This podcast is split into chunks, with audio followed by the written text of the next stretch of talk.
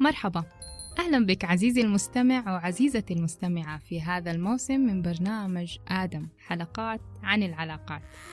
قبل ما أبدأ حديثي عن المحتوى أحب أحكي لكم عن بداية الموضوع. بدأ البرنامج بأحاديث عفوية مع الأصدقاء. وملاحظاتي إن الموضوع باب يدعو من حولي لاستشارتي أو الاستماع مني عنه. وتطور عشان يصير حديث عفوي في لايف على إنستغرام.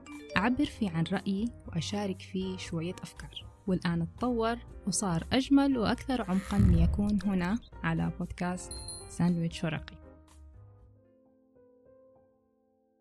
مهارة إنسانية مفقودة؟ أم مهملة؟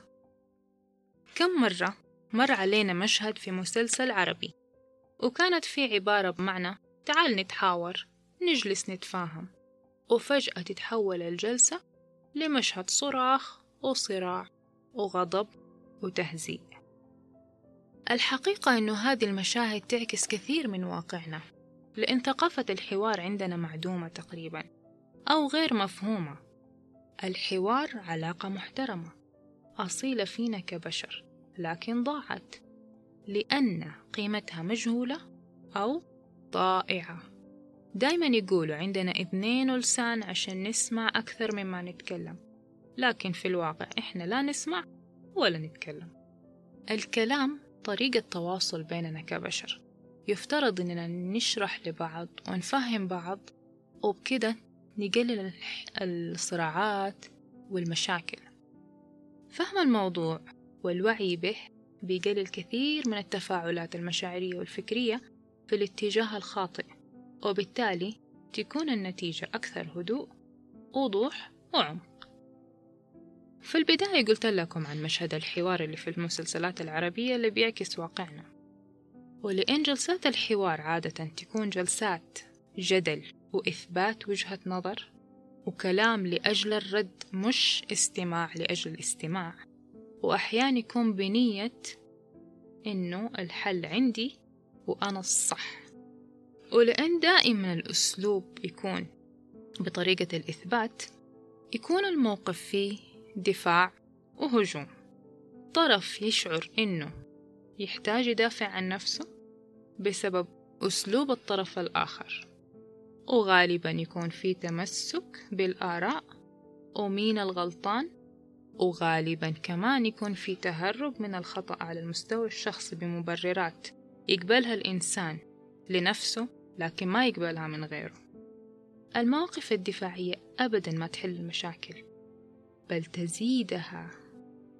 والأكيد أن الموقف الدفاعي يجعل الطرف الآخر في موقف أضعف أو بدون صلاحيات.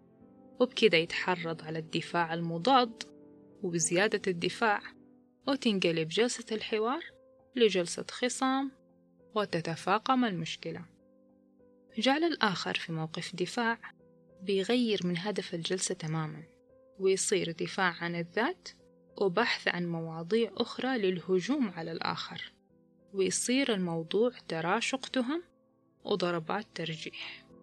أعرف أن الموضوع مرة سهل بالكلام لكن العلم بالتعلم. وكلنا تعلمنا الكتابة في أيام وربما سنوات. لذلك نقدر نتعلم لكن نحتاج وقت زي ما نحتاج لأي مهارة. وقت جهد صبر عشان تصير جزء مننا. في البداية نحتاج نسمع عشان نسمع استماع بنية الاستماع وفهم موقف الآخر.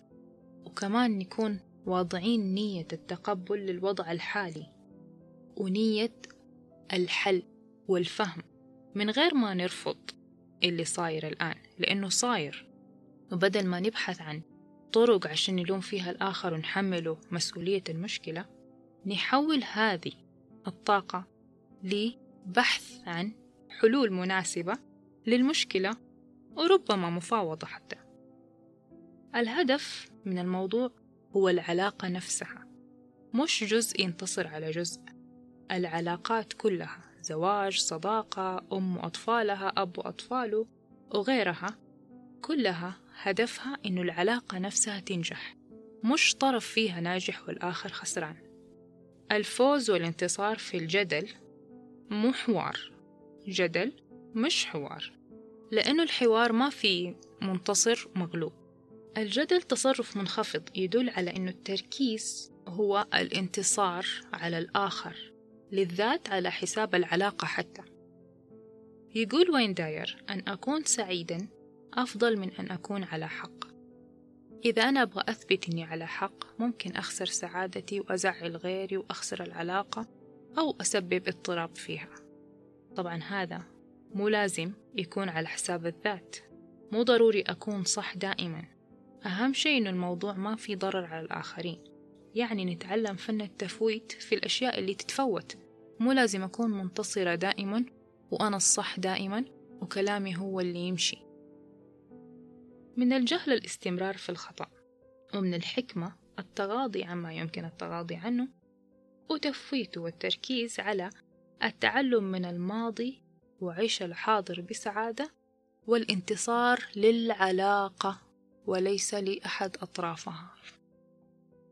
هنا أحب أنوه لموضوع مهم جدا يسبب جدل ويكون عدو للحوار وهو أن كل طرف يشعر بأنه غير مفهوم لذلك يستسلم ويسكت أو يحارب عشان يثبت وجهة نظره.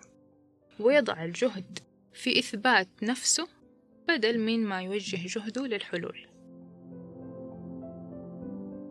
شخص اسمه أناتول رابوبورت جمع العديد من الأبحاث عن الحلول في مواضيع النزاع والخصومة. قال جملة مرة عجبتني. لا يمكن القفز للحل إلا عندما يكون الطرفين يشعران بأنهما مفهومان. خلونا نشرح هذا الكلام. أنت لن تتقدم في الحوار إلا عندما تكون مقتنعا بأن الطرف الآخر يتفهم موقفك. كمان ما تقدر تقدم المزيد وما تقدر تتقدم في العلاقة. لحد ما تشعر أن الطرف الآخر متفهم لك.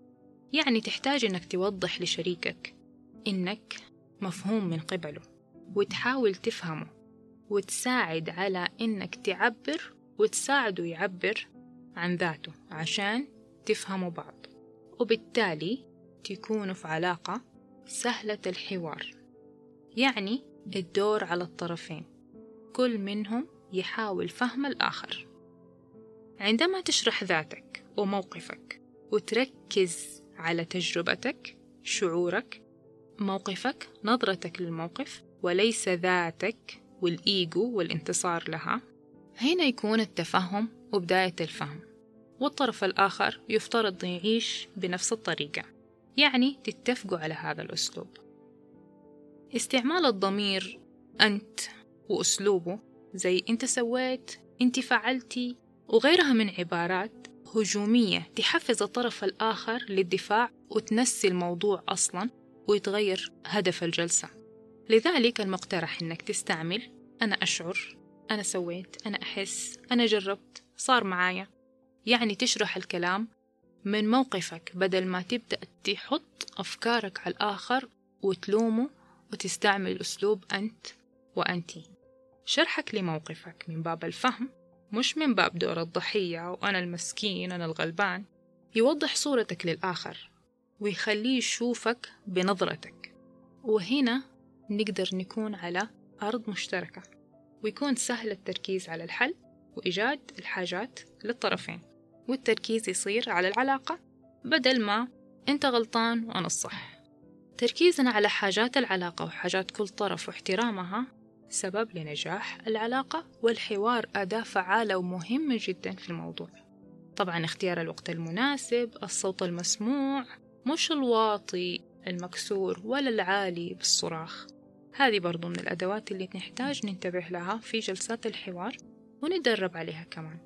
وعلى فكرة الصراخ يضاعف من موقفك حتى لو كان الحق معك. وهذه نقطة نحتاج ننتبه لها لأن الهدوء يخلينا نفكر بركازة أكتر. وذكر عزيزي الرجل لسنا هنا لنتصارع ولا لنتنافس. إحنا جايين نوقف معاك في رحلة الحياة. كونوا بخير.